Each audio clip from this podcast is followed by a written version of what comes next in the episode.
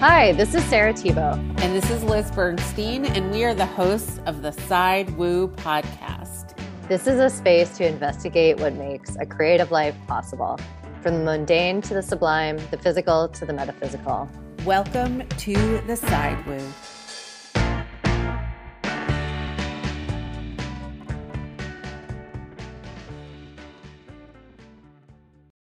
Hello, and welcome to the Side Woo. I am excited to have a new episode for you. We this week have Nikki Nolan on the podcast, and she is coming on to share a personal story that has led her to become an advocate for patients' rights, specifically around getting consent for sensitive medical procedures. As she explains in the podcast conversation, she had a sensitive OBGYN related procedure in which she had asked for an all female staff at a local Bay Area institution.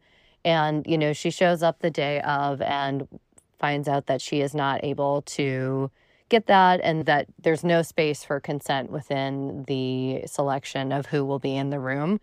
And so this kind of triggers a series of emotions. And then now, having gone through the procedure and experienced, you know, symptoms of PTSD, she is now advocating for other patients to build that consent into the structure of medical policy, which is something I really love about Nikki is that if something bad happens to her, she doesn't just talk about it. She not only shares her story, but then she works to actively change it for other people.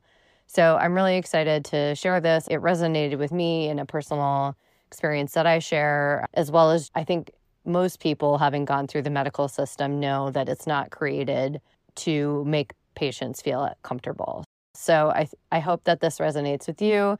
It is a little bit more sensitive and there may be moments that might be triggering, so please be mindful when you're listening to it that, you know, you're aware of who's around you. It would not probably be appropriate to younger children. And I also want to say that it'll just be me this week. Next week, we will have Liz on.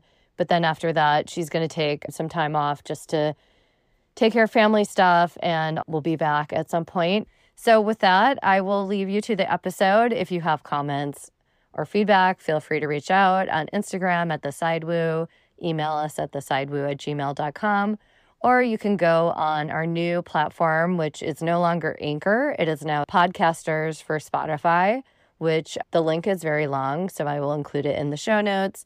You can leave a voice memo there or you can email one to us. Also, feel free to share the podcast, write a review, subscribe. Any support that you can offer, we greatly appreciate it. You know, we're really passionate about this and we just want to share our love with the world.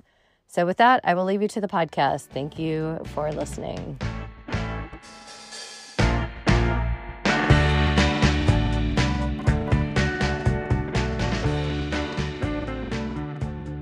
Well, cool. Let's get started. Today on the podcast, we have Nikki Nolan, our first ever podcast guest, who is now back after, I want to say, a year and a half to two years. Because I think we did the interview in July of 2021, maybe. Is I, that right? I have. Su- I don't know. I have such bad memory that I could not tell you, but it feels it's been a minute. Yeah, at least a minute. At least a minute. Perfect. That's exactly how we should frame time. yeah. Everything is just in increments of is it more than a minute? Maybe just to introduce yourself or reintroduce yourself. I did have to look up your birthday. I'm like, I'm pretty sure it's in July, but I couldn't remember if you were Cancer or a Leo or and it turns out you are right on the cusp. So hmm maybe do you identify more as one?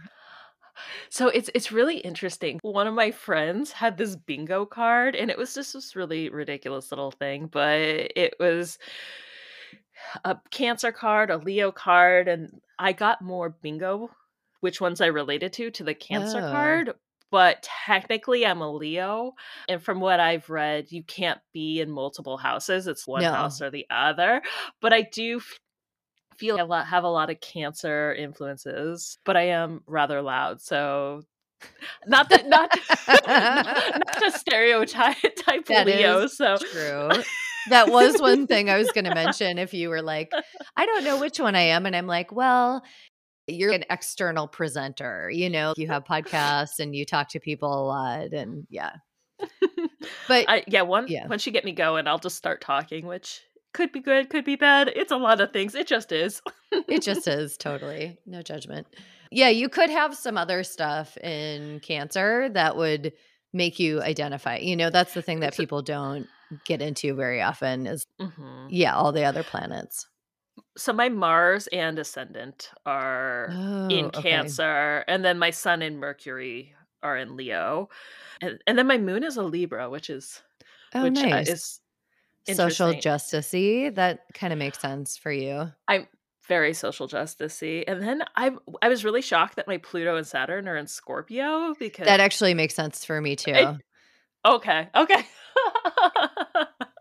I love that you can see it. Yeah, because I felt like, God, she's got to have some Scorpio going on. Because for people who don't know Nikki, she has this uncanny way of channeling information to you. Or if there's some kind of common thought happening within a group, you'll like say the thing that someone else was thinking. And then they'll be like, oh my God, I just was thinking that. Or I was just looking at that. And then you somehow picked up on it.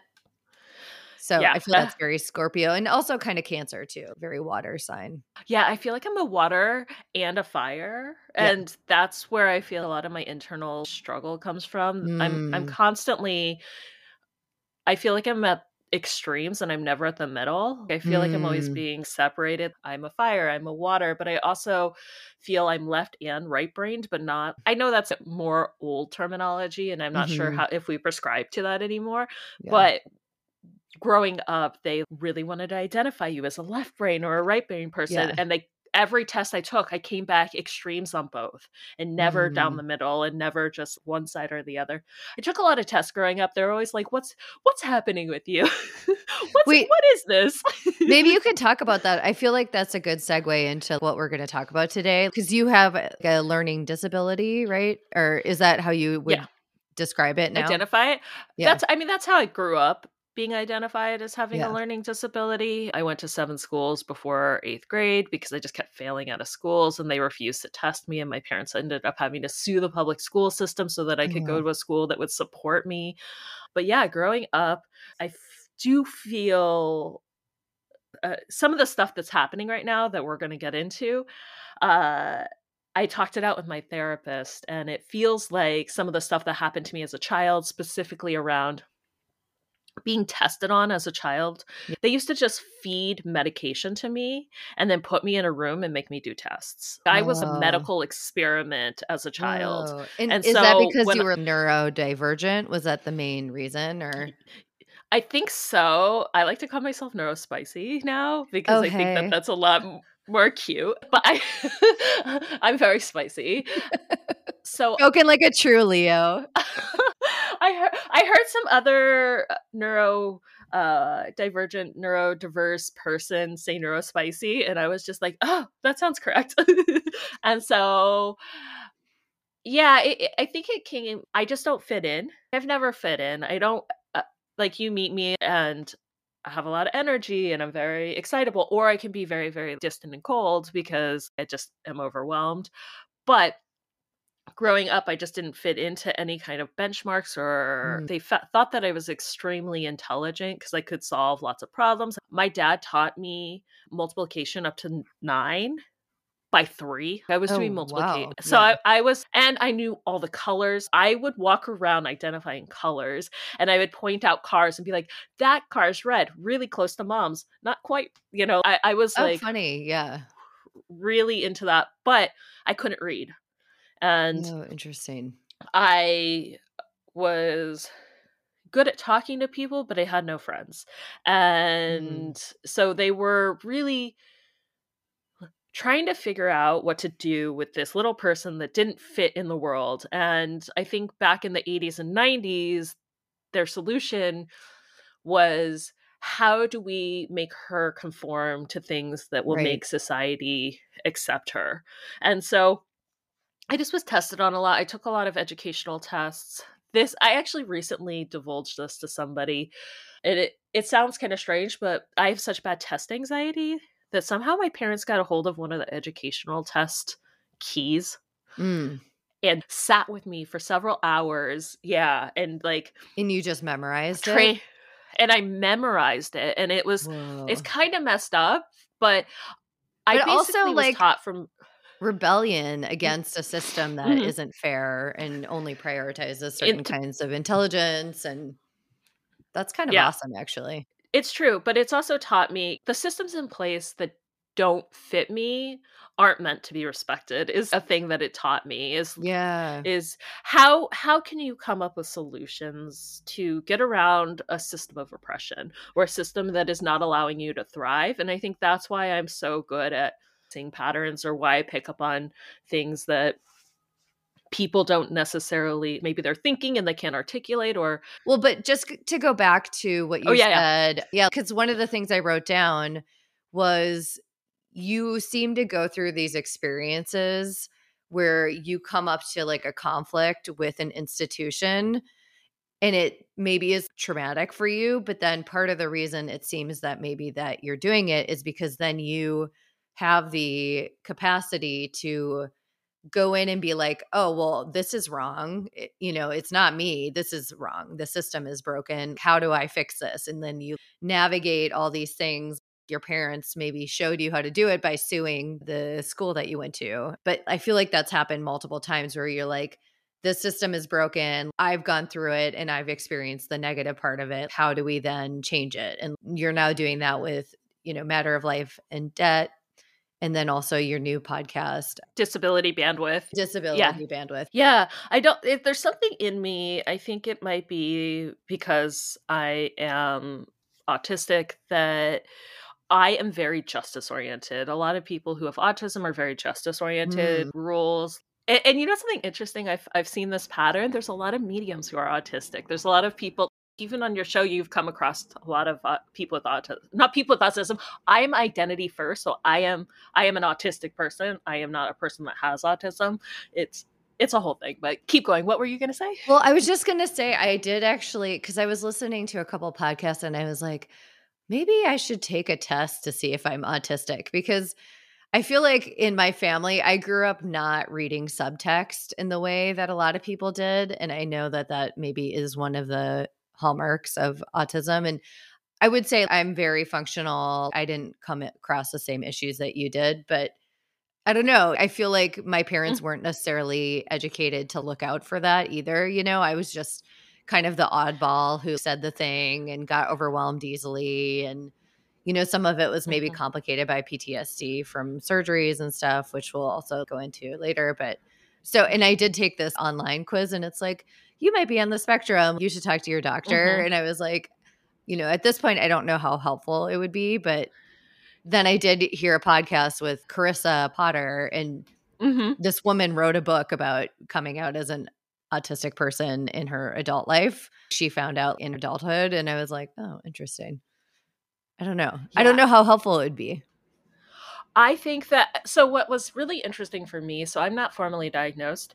I also don't know if I ever will get formally diagnosed. Hmm. I I am a very anxious person and the underlying sort of current that is in America and is in culture like makes me nervous to have that medical documentation, but I also think it co- comes from my ancestry Mm. when I was working at a job, I got diagnosed with major depression. And when I went and told my mother and grandmother, their immediate response was, That's really serious. Don't get that documented.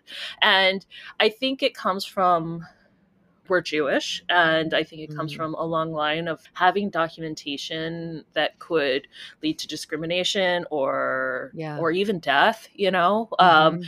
that like That's so interesting going- because I yeah. actually had a similar experience where I was going to a therapist and like I was very aware of not wanting to get diagnosed a certain way and you know going through a lot but just really because I mean ultimately it's supposed to help you right? But then once that's on paper it fucks up your health insurance potentially and it's something that people could use against you in court and you know the whole check the box if you are disabled in the sense of mental health. And i'm like well having had ptsd and anxiety and severe depression at times in my life i just knew it's not worth it. Whatever benefit i might get from putting that on paper it wouldn't be worth it. It's Mhm. different.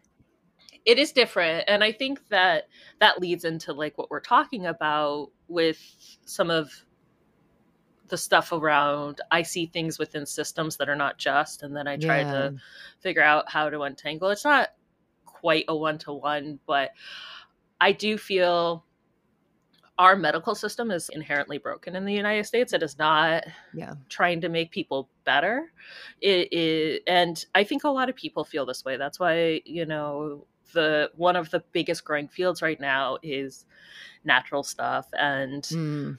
For me it comes from a deep distrust of they don't have our best interest at heart and it's not necessarily like the doctors don't have your best interest at heart it's the system Yeah. that doesn't allow them to spend the time to solve problems. It's more about, oh, you're having this symptom, take this medication. Oh, you're having it every single time I go to the doctor. Minimizing liability. Yeah, they just want to get rid of the symptoms and not really address the cause. And I am somebody who's like, can we just figure out the causes, please? I mean, and there is some Mhm. symptom management in order to get to square one, you know, but I'm just thinking about our interview with Ragu, where if someone is clinically depressed, getting them on meds and helping them get to a baseline, but then after that, yeah, just throwing more pills at it, it's you'll never get to the root cause. My thing is, is I will go to my primary care physician and I'll say I'm kind of depressed or I'm kind of anxious, and they will just give me pills for the symptoms, and I don't Yeah. feel they track me or do anything. I also have Kaiser, who is just one of the most garbage. I've had so many issues with this specific medical institution. The first one being when I was younger, I had to have reconstructive foot surgery.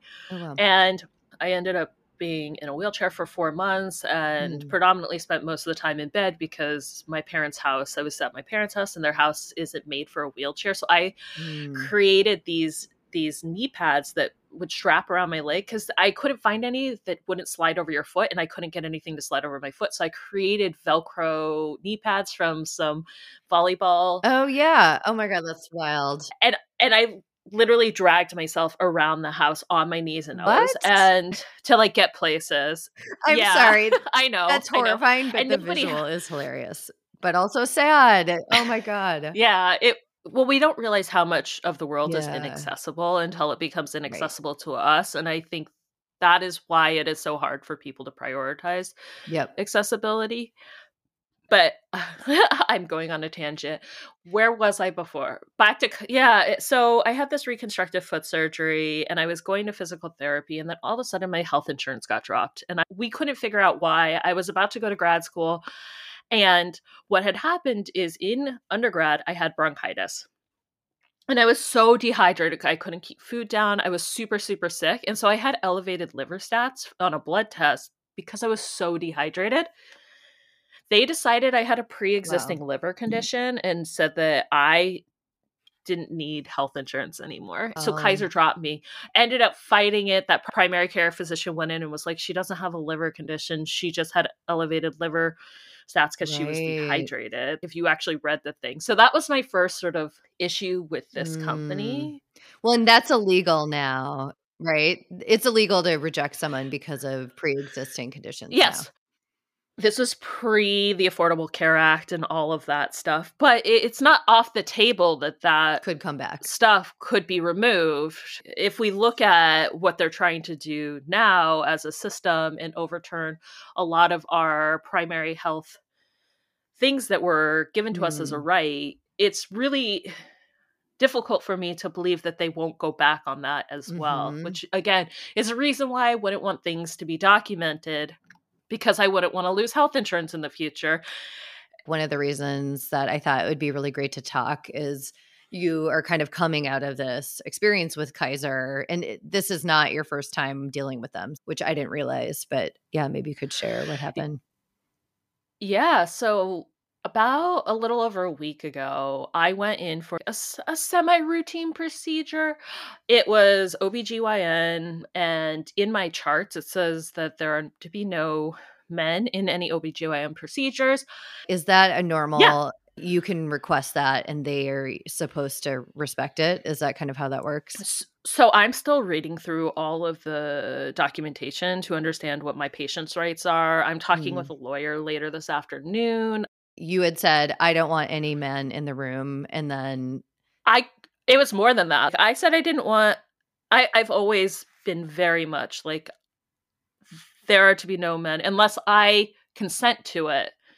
And I was not given the opportunity to consent to there being a man in the room. And it was, I was nude, like completely naked yeah. um, with my legs wide open. And they knocked me unconscious. Even though I was told I was only going to be lightly sedated, I don't remember a thing. Uh, the last thing I remember right before I lost consciousness was the man walking towards me with a tool with my legs wide open. And I am so traumatized by this. I fit over according to the CDC over 50% of women have been sexually assaulted or experienced some form of sexual violence and I'm sure the number is higher because within the hospital really, environment or no not within the hospital situation no just within the general population and so if you have like a one out of every two people has this it's already traumatic, but then for someone who's gone through that already, letting mm-hmm. go of control in that environment would be really, yeah, scary.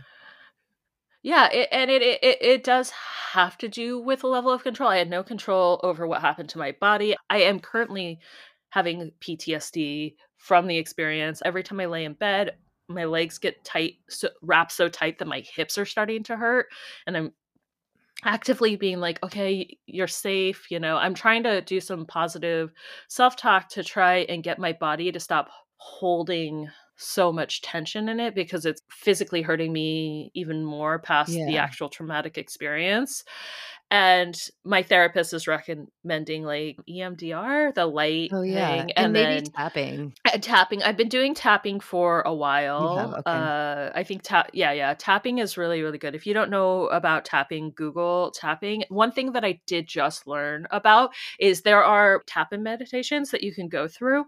However, yeah. you're supposed to do the tapping rhythm thing until your anxiety comes down till yeah. it's really low. Yeah. If you stop in the middle, you can continue to trigger yourself. Totally. And so I just recently learned that because I was oh. doing a oh. tapping meditation and then when the meditation the Ended. talking meditation, I just ended, but I was told you're supposed to keep doing it until your anxiety gets to like a 2.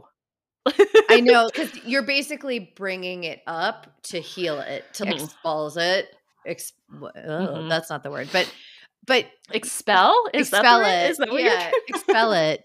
And yeah, I've had actually some major past life flashbacks tapping. Normally in the past, I had to be deep in like an hour long meditation for that to actually happen, or, you know, I just couldn't access that. But doing tapping within 20 minutes, I was able to get that deep into my chakra system or whatever. So but yeah, had I stopped in the middle of it, I think that would have really fucked things up because I had to kind of tap my way through it to get it out and then also clear it afterwards. Because, mm-hmm. you know, mm-hmm. if you're bringing up trauma, it's going to be scary as you're going through it. So, I mean, I'm not an expert on tapping. Just feel like I need to say no, that. no, no. I just learned that from a, but I did learn that from a coach because I was just stopping when the talking meditation was over oh, okay. and found out you're not supposed to. Because I was listening to guided meditations through tapping and then would just end them, but you're just supposed to keep going until you feel better. Your your your levels sort of come mm. down. And yeah, I I have chronic anxiety. I'm just a nervous chihuahua. And, and I love to describe oh. I know, I love to describe the neurospicy baseline. I'm neurospicy, but my baseline is most people's panic attacks. The way that I mm. my baseline of existing is what most people would consider a really early part of a panic attack. Yeah. oh god. Which, okay, which, well. which really, I mean, it explains a lot, but I do it's why I have so much energy is is this mm. underlying current of anxiety and wanting to solve things and fix things and somehow I get this reserve of energy that comes out of my body mm. and I'm able to to solve or work through things in a way that I think if if I didn't, because I do also have chronic fatigue syndrome, mm. I'm, I'm constantly fatigued, but I think they probably go hand in hand. right. Yeah, there's some link there. Well, thinking about your experience, and so just I've talked about it a little bit on the show, but I've had my own experience where when I was younger, I went through a series of surgeries, both on my face and then also dental work, like really extreme. They pulled out, I've had a total of like 18 teeth pulled because six or seven of them were baby teeth. And then I've had full adult teeth, which, if you don't know, your teeth have roots that are like three inches long. And I was awake for that. And so I didn't want any of that to happen. But by that point, I had already had multiple surgeries that I didn't want. So I was just kind of like, this is my life now. I just don't have any say.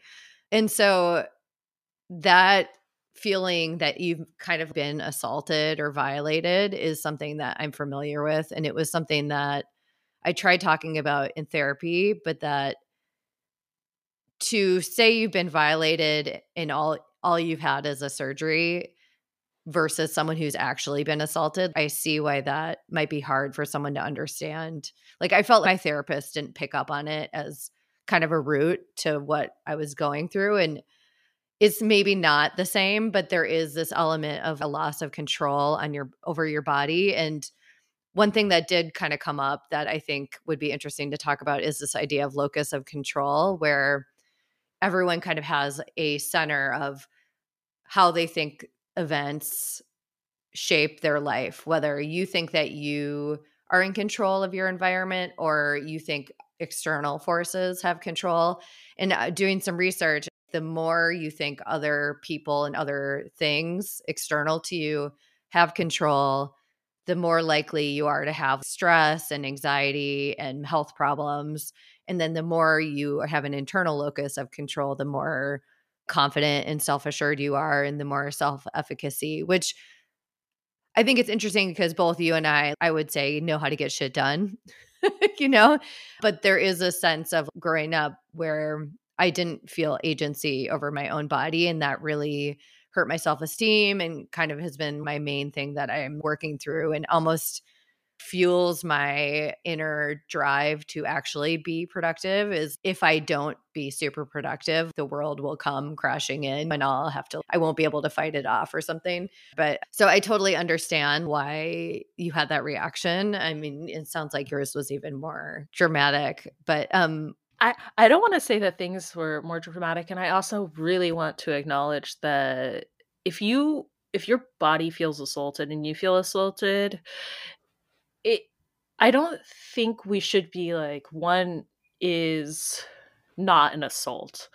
When when you feel that in your body, negating that that is how you feel, I think that all feelings and experiences sort of need some level of validation that mm. that that this happened. And I think that all suffering is suffering and I think that when we compare oh, is this suffering as bad as this suffering? That really takes away from the fact that people are actually suffering, that their needs are not being met, that right. their bodies are being violated for their boundaries and things like that. And so I think that everybody's experience is valid. If you feel violated, you feel violated. If you feel, you know, that something is really, really crappy, it doesn't matter necessarily your external circumstances, things can feel crappy. It's okay.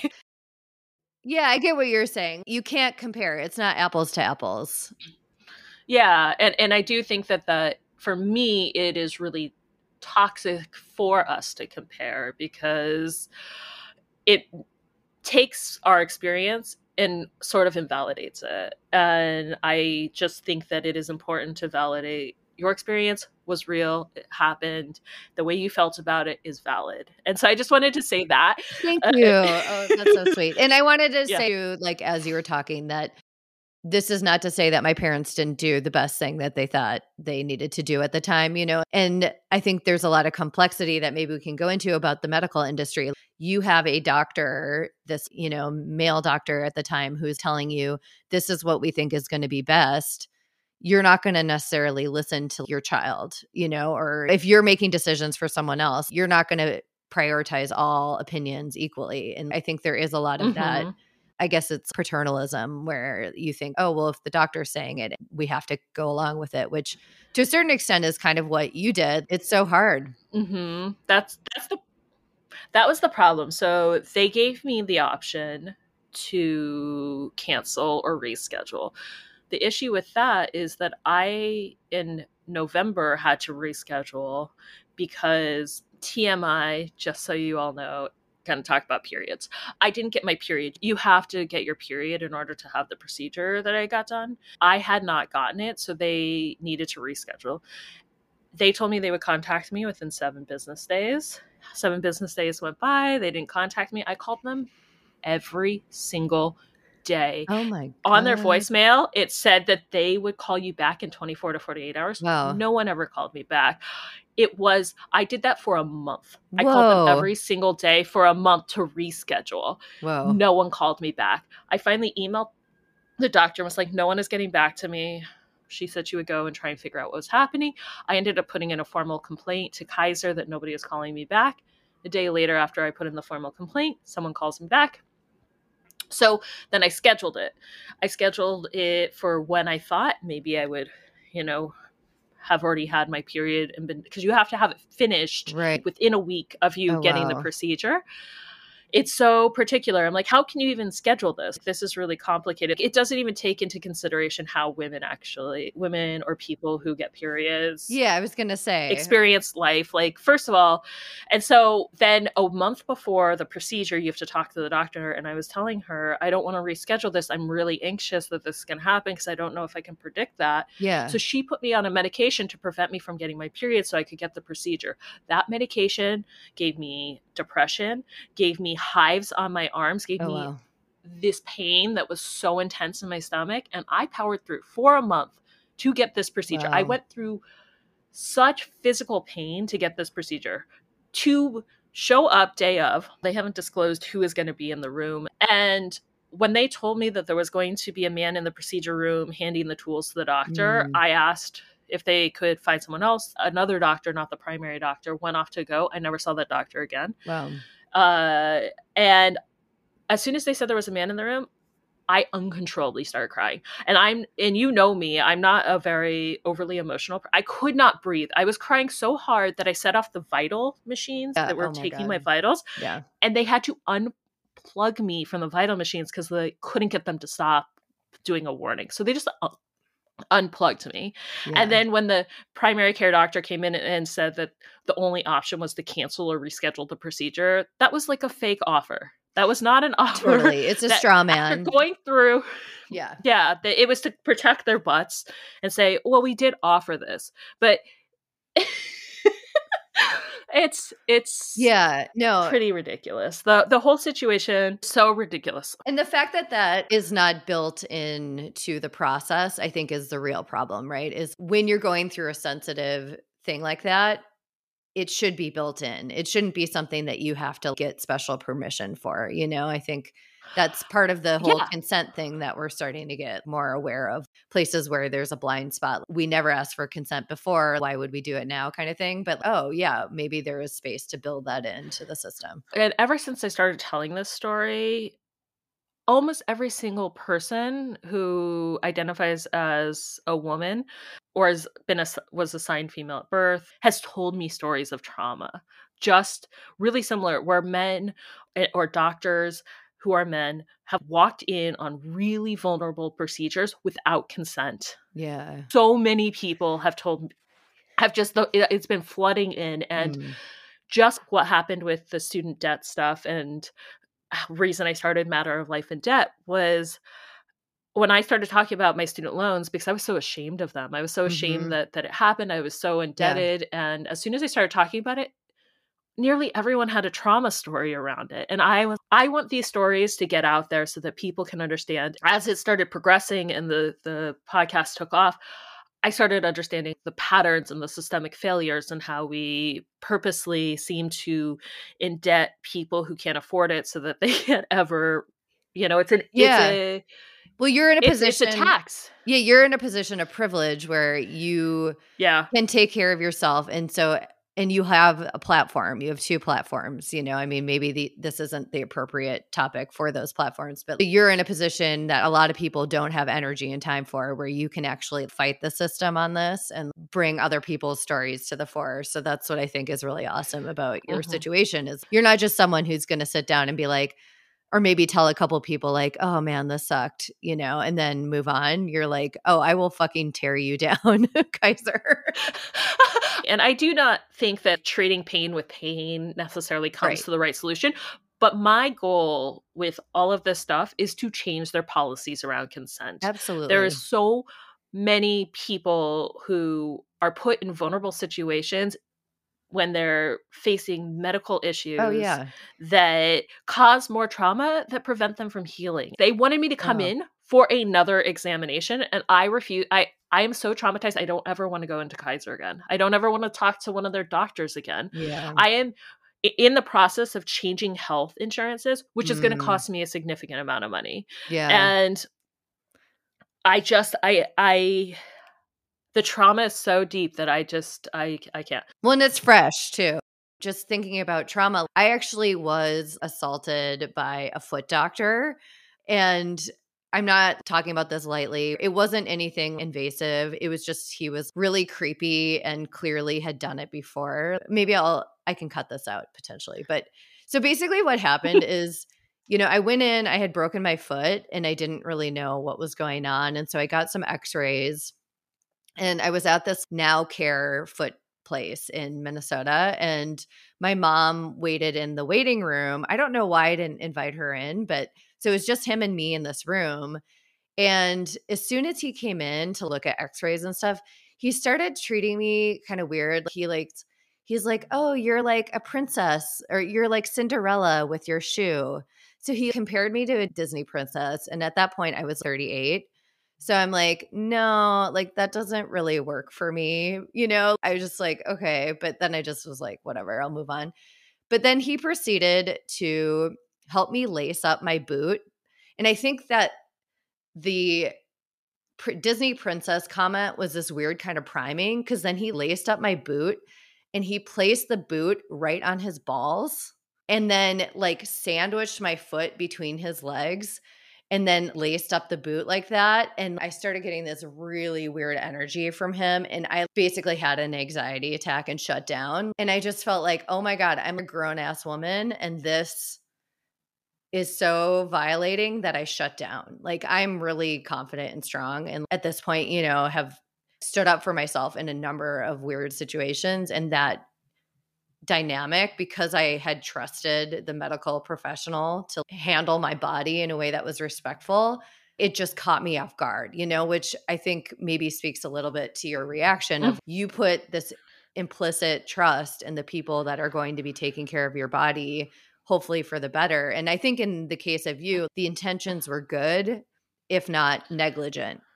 Whereas I think it was negligent. negligent, This feels negligent. And I I feel like what happened to you was harmful, intentional like and intentionally harmful, yeah. bad. And it actually helped clarify from my earlier surgeries. This person actually meant harm, whereas the people before Mhm. just thought they were doing the right thing but weren't, you know? And so it kind of helped clarify that difference. But like, but regardless, I don't know. I think It- the trust that you put in the medical profession and the control that you hand over is kind of this unspoken, uncontested dynamic. You're not invited to Mhm. contest it.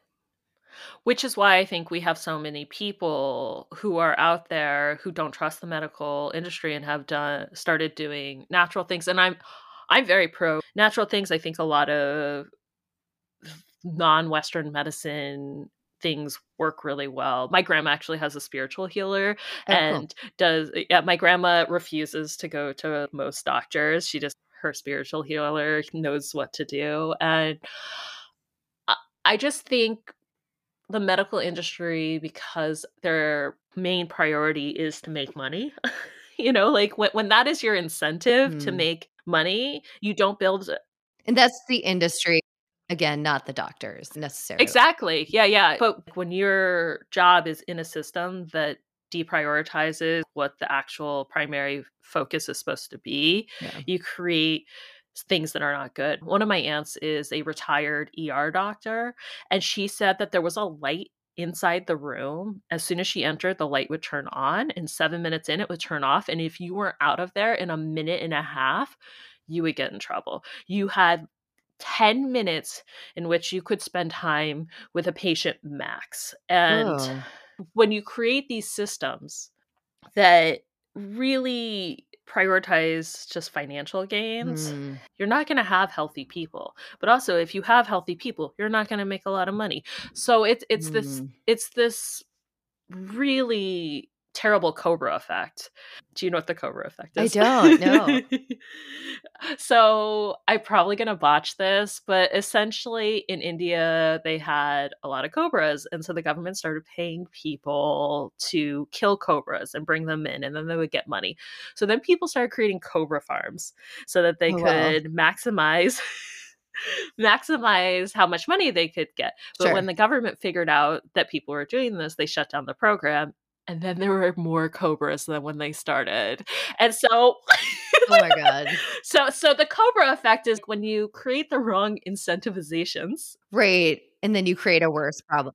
It's so so much of America because that's a system in which I grew up in and live Hmm. in, and the thing I feel I could speak to just from my own personal experience has these incentivizations that do not prioritize actually solving problems. They Hmm. prioritize metrics, they prioritize money, they prioritize uh, attention, they prioritize things that are so against the human spirit and soul and what we need you know meaningful connection community access to good drinking water and food and we Yeah. have essentially gotten rid of a lot of that of course we're going to be unhealthy we don't we're not in a normal human environment where We're Where we, we're evolved to thrive. Yeah, we're not in the environment in Mhm. which we evolved to thrive. Definitely. it we're in an environment in which billionaires Okay, Bernie. are oh, no no so that salon i went to we pretended that we were billionaires we each one of us had to research a billionaire and then we had to embody that billionaire and try and figure out how we could solve certain world problems Hmm. and so that was it was a really fun salon and most of the billionaires in our group have 2x'd their net worth over what does that mean? since 2020 they have grown their net worth two times doubled Oh. their net worth since 2020 most of the people at the table there was only one or two billionaires who didn't have that trend at this table of i think we were like 10 people Wow. and one man had literally given away all of his money he Oh, purposely and so I so that. that Who was that that? man was really cool. I don't remember his name, but he was the head of duty free. Like he created the duty free system, Oh, and he ended up giving away Good for him. most of his money. And then the other person was actually o- Oprah. Oprah's Yeah. income or net worth has decreased, opposed to Because she's like, other. I don't need all this, you know? I mean, I'm sure she doesn't love losing money, but I mean, if you think about I who mean- the most spiritual, she's my spiritual benchmark. So if that's what she's Yeah. doing, I'm super on board with that. But Yeah. So the thing that it just is fascinating to me when you start looking at the the macro level Yeah. things that is happening where where we're getting this bigger divide between income inequality Mm. and like people making a ton of the system basically all i'm trying to say is the system is set up for certain people to be successful and for the rest of the people to be unsuccessful so that they strive for success right. And keep working And for the successful people. Keep working for the successful people with the dream that the American dream is possible. Mm, When when you look at the system, you realize how much everything is stacked against people to not be able to achieve the American dream. And then it is put on you, oh, you're just not working hard enough, or you're not doing these things. And I think that Well, and that goes to where that is what's the locus of control is actually because you don't really want to be on either opposite end of the spectrum. When you think it's so much in your control and then you start beating yourself up when the reality is certain things are not in your control like the system that you're talking about the structure of our economy and Mhm. yeah and I'm and when I read through the stuff that you sent over, I'm right in the middle as well. Sometimes what happened to me at the doctor was out of my control. I felt that was something that happened to me that and I do blame myself. I wish I had spoken up more. I wish I had been like I want someone in the room. I now Yeah. will never go to a medical procedure without another person. I know. I mean, that was my lesson too. And I felt like, because I think the freeze, because there's fight, flight, or freeze now, they've established a new fear response.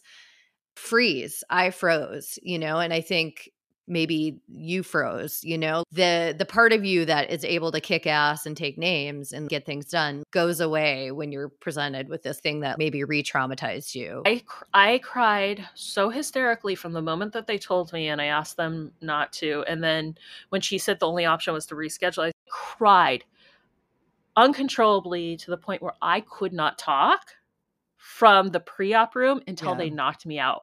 Yeah. So I have put in a formal complaint with them. I am talking with a lawyer. I am going to do a petition to hopefully get them to change their policies around informed consent Yeah. over vulnerable procedures. I think tailoring it specifically around vulnerable procedures yeah. and having that level of consent. So many people I know.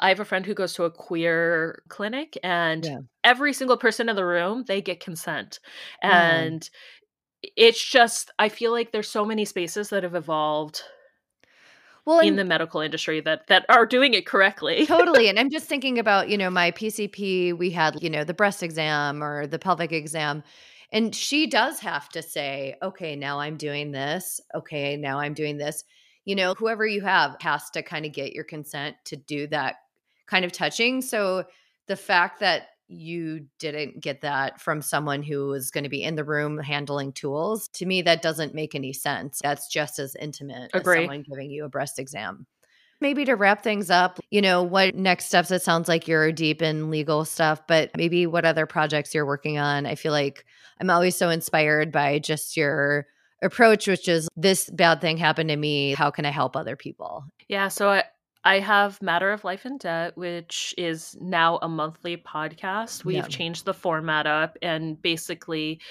we start out with what's in the news, what should you know about around student debt, and then we go into a spotlight section where we talk in depth about something that that is happening that you should be aware of. Our last episode was about the theater of the oppressed and all of these performances that this group is putting together to help people be able to understand how to come up against conflict. I went to one of the the it was on Zoom, which was Oh, cool. It was in person and on Zoom, and it was a ton of fun. We basically embodied certain oppressors and then we would speak from our heart and then figure out how how do we talk to people? How do we figure out different things? Like role playing, kind of to test out conversations or hmm It, it was really fascinating. So that was last episode. This one coming up, we're going to be talking to the lead plaintiff in the Sweet versus Cardona case. oh yeah. That case um, is going to have billions of dollars canceled for people who went to predatory schools Mm. under borrower's defense. And I already have two friends who have gotten emails that all their loans are going to be canceled Whoa. sixty thousand and eighty thousand dollars. So th- this next episode is going to be really cool. There was also a big protest in DC. I ended up not being able to make it because of this medical procedure, which again, just more things that uh, universe. And then season two of Disability Bandwidth is out now, and the people we've talked to are just so fascinating and interesting and i learned so much this season. The the primary thing that i'm taking away from talking to everybody is just human needs are human needs. It doesn't matter if you're disabled or not. We all need to eat. We all need to drink. We all need people to care for us. We all need friends. And for some reason if you're disabled it's considered a special need and it's not it's a human need this season has been really inspiring to look at myself and be like you know what it doesn't matter if it's a part of my disability or not what are my actual needs it's Right. really helped me Yeah, and not understand it better. stigmatize them or make them extra, categorize them mentally as extra. Yeah, I love that. hmm Yeah, so I have that. I have another podcast that I don't I'm not talking about yet because Yeah, you should not. it's not Don't talk about it. yeah, it's not coming Top secret. I'm still doing the interviews and stuff like that. I'm really excited about it. And then is there anything else? I'm redoing my bathroom. it's it's kind of taking up a lot of energy. Uh strangely. Who knew I, I want to be a homemaker, you know? Like who- Yeah. who would have known that? Right. Just for the listeners, she was one of the people laid off by Slack and Salesforce. So you're kind of in between jobs right now, right?